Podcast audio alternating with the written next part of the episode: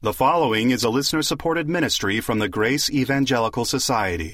Hey, welcome to Grace in Focus from the Grace Evangelical Society. We're glad to have you back with us again, or if you're here with us for the first time, a very special welcome to you.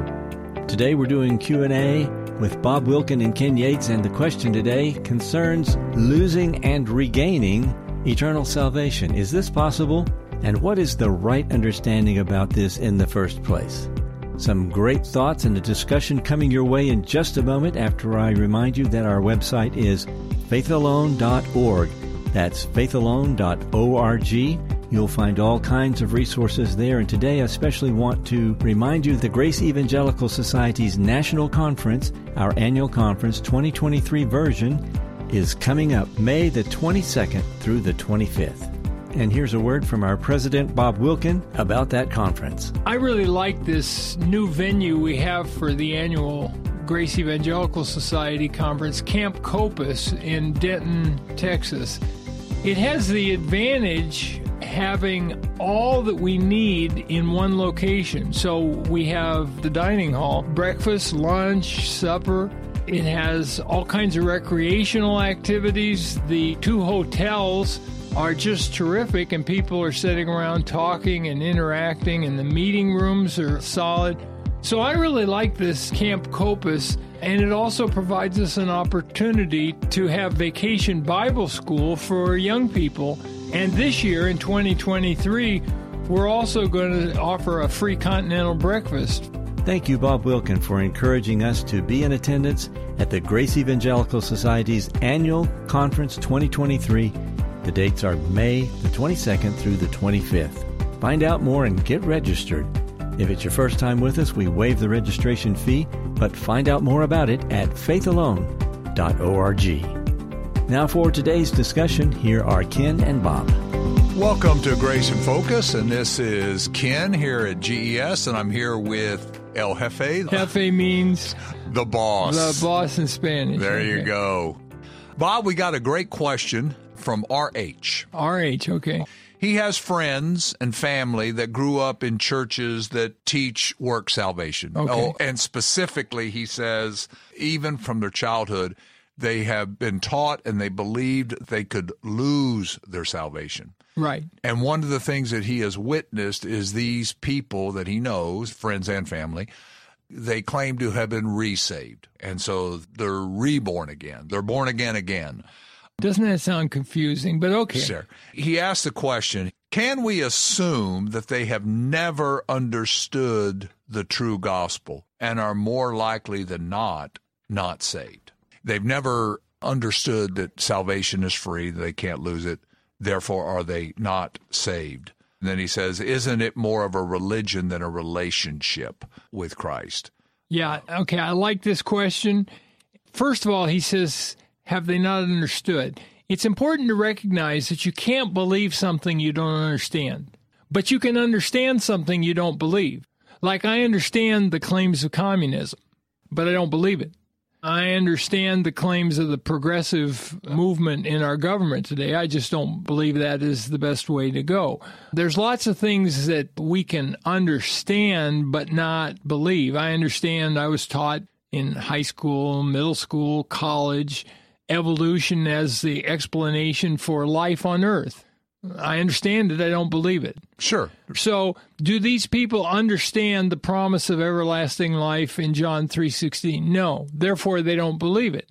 Now, the question, however, is not whether they believe it now or whether they believed it when they were little. The question is, did they ever That's believe the, the promise issue. of life? And there's people in these churches that have. Right. Now, I think the, the denominations he mentions are mostly Protestant. Yes, he mentions three denominations Church of Christ, Methodist, and Nazarene. Of course, all three of those would believe that you can lose your salvation and that you can get it back and they teach a form of work salvation. In answer to RH's question, if a person has never believed that simply by faith in Jesus, they have a secure relationship with God. He used the term relationship versus religion. Right. They've not yet been born again. Now, you may call that once saved, always saved. You may call it justification that can never be lost. I'm part of God's forever family. I'm going to live in heaven forever. I'm going to live in heaven forever. I have an irrevocable salvation. Whatever it is, they're convinced that by faith in Jesus they're never going to perish. John 3:16. Right. And so once they believe that, then they're secure forever, even if they stop believing that a minute later, an hour later, a year later, a decade later. And so lots of people really don't know whether they're born again or not. Because when we're talking to them now, they give us a work salvation answer. My suggestion is when you talk with such people, you try to lead them to assurance of everlasting life. Because whether they're a believer who has lost their way or whether they're an unbeliever who has never believed the saving message, the promise of everlasting life, either way, it's good for them to believe the promise of everlasting life, right? Sure. Maybe if they hear it, they'll leave that church and go someplace where they'll get some good teaching. Right. Whether they've been born again or not. I came to faith in Christ in September of 72 toward the end of the Jesus movement and the Jesus people. Everybody I knew within Campus Crusade for Christ and pretty much the other campus ministries, for example, the Navigators, we all were concerned about our friends and loved ones that were not only from these denominations, but we were concerned about people from all the denominations. And, and we were kind of unclear as to exactly what a person had to do to be born again. We would talk about accepting Christ, receiving Christ, and there was some vagueness there. And we should have been talking about believing in him for what he promises, which is everlasting life. But the truth is, we all were concerned about our friends and relatives because we knew they believed in work salvation. And we knew that doesn't result in everlasting life. That results in what RH called religion.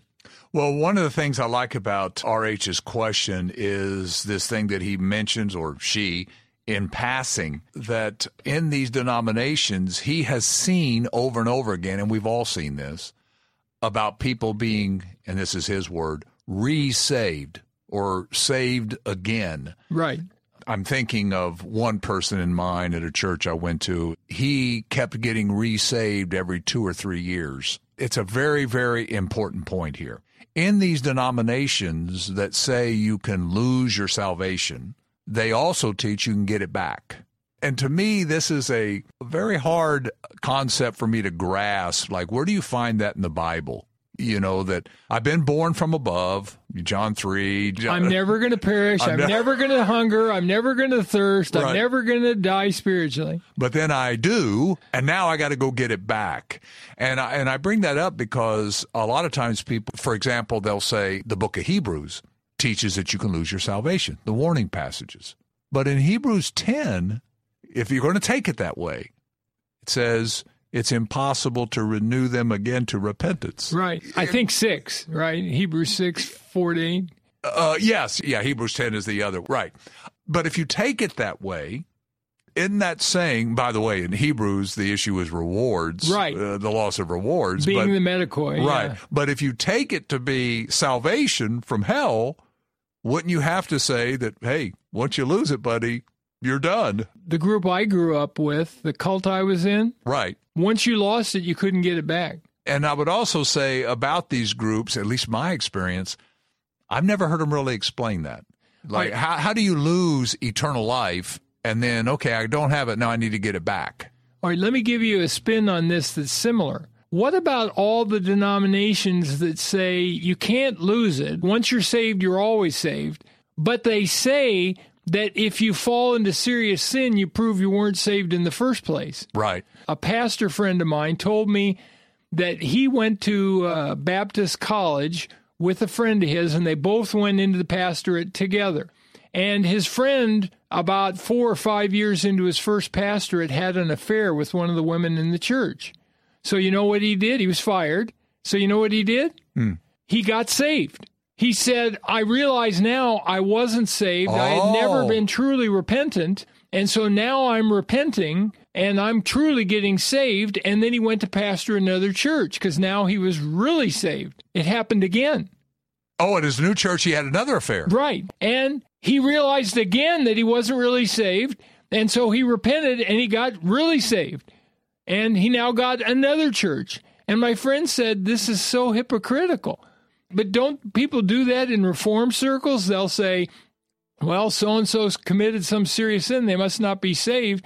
Well, if they're consistent, couldn't the person then repent and get saved? Well, yeah, and you see that. You see that in Baptist churches who, yeah. who accept a Calvinistic way of looking at things. Yeah. And so they use different words, like I'm coming down to rededicate my life because, well, maybe I wasn't saved in the first place. Right. So they come and they do that. And RH's question here brings out the contradictions in all of that, it seems to me. And I'm glad he, he brought that up about people being resaved. I mean, it's important, I think, to recognize that much of what happens in churches today is based on tradition, not scripture. That's true, of course, of the saving message, but it's also true of many of the practices that take place in those churches. So I think people need to recognize you aren't saved by your denomination. You're saved by Christ. And you're only saved by Christ if you do what he says you need to do to be born again. We shouldn't think I'm good because I'm in this particular denomination and I've done what they say. And for RH's original question, can we assume that these people have never been born again? Well, you can't. There's people that did believe in the message of life, eternal life in the past. We just don't know who they are. So I think Bob's advice is really good. When you have the opportunity to talk to these people, just keep going back to that message. Right. But we should realize that it's highly probable that they haven't ever been born again. Right. And so we should be concerned to evangelize. Sure. Well, let's keep grace in focus. focus. Bob Wilkins' great book, The 10 Most Misunderstood Words in the Bible, is available half price right now in the GES bookstore, faithalone.org. Go there and use the code word misunderstood for 50% off through March the 31st, 2023. Would you like to deepen your understanding of Scripture and the Christian life? Well, a great place to start is our website. It's faithalone.org. That's faithalone.org. We've got all kinds of free materials on the site available for you. One of those, which is extremely popular, is our magazine, Grace in Focus. It comes out six times a year, it's full color, easy to read, and people are really growing who read it. So stop by and get a free subscription at faithalone.org. We would like to thank all of our financial partners who help us keep this show going. All gifts are tax deductible and very much appreciated. If you'd like to find out how you can be a financial partner, visit us at faithalone.org. We are so happy when we hear from listeners. Maybe you've got a question or comment or feedback. If so, please send us a message. Here's our email address. It's radio at faithalone.org. That's radio at faithalone.org. On the next Grace in Focus, there is a verse in Revelation in one of the versions that says, under certain conditions, that God shall take away an individual's part out of the book of life. What does this mean? Join us next time on Grace in Focus.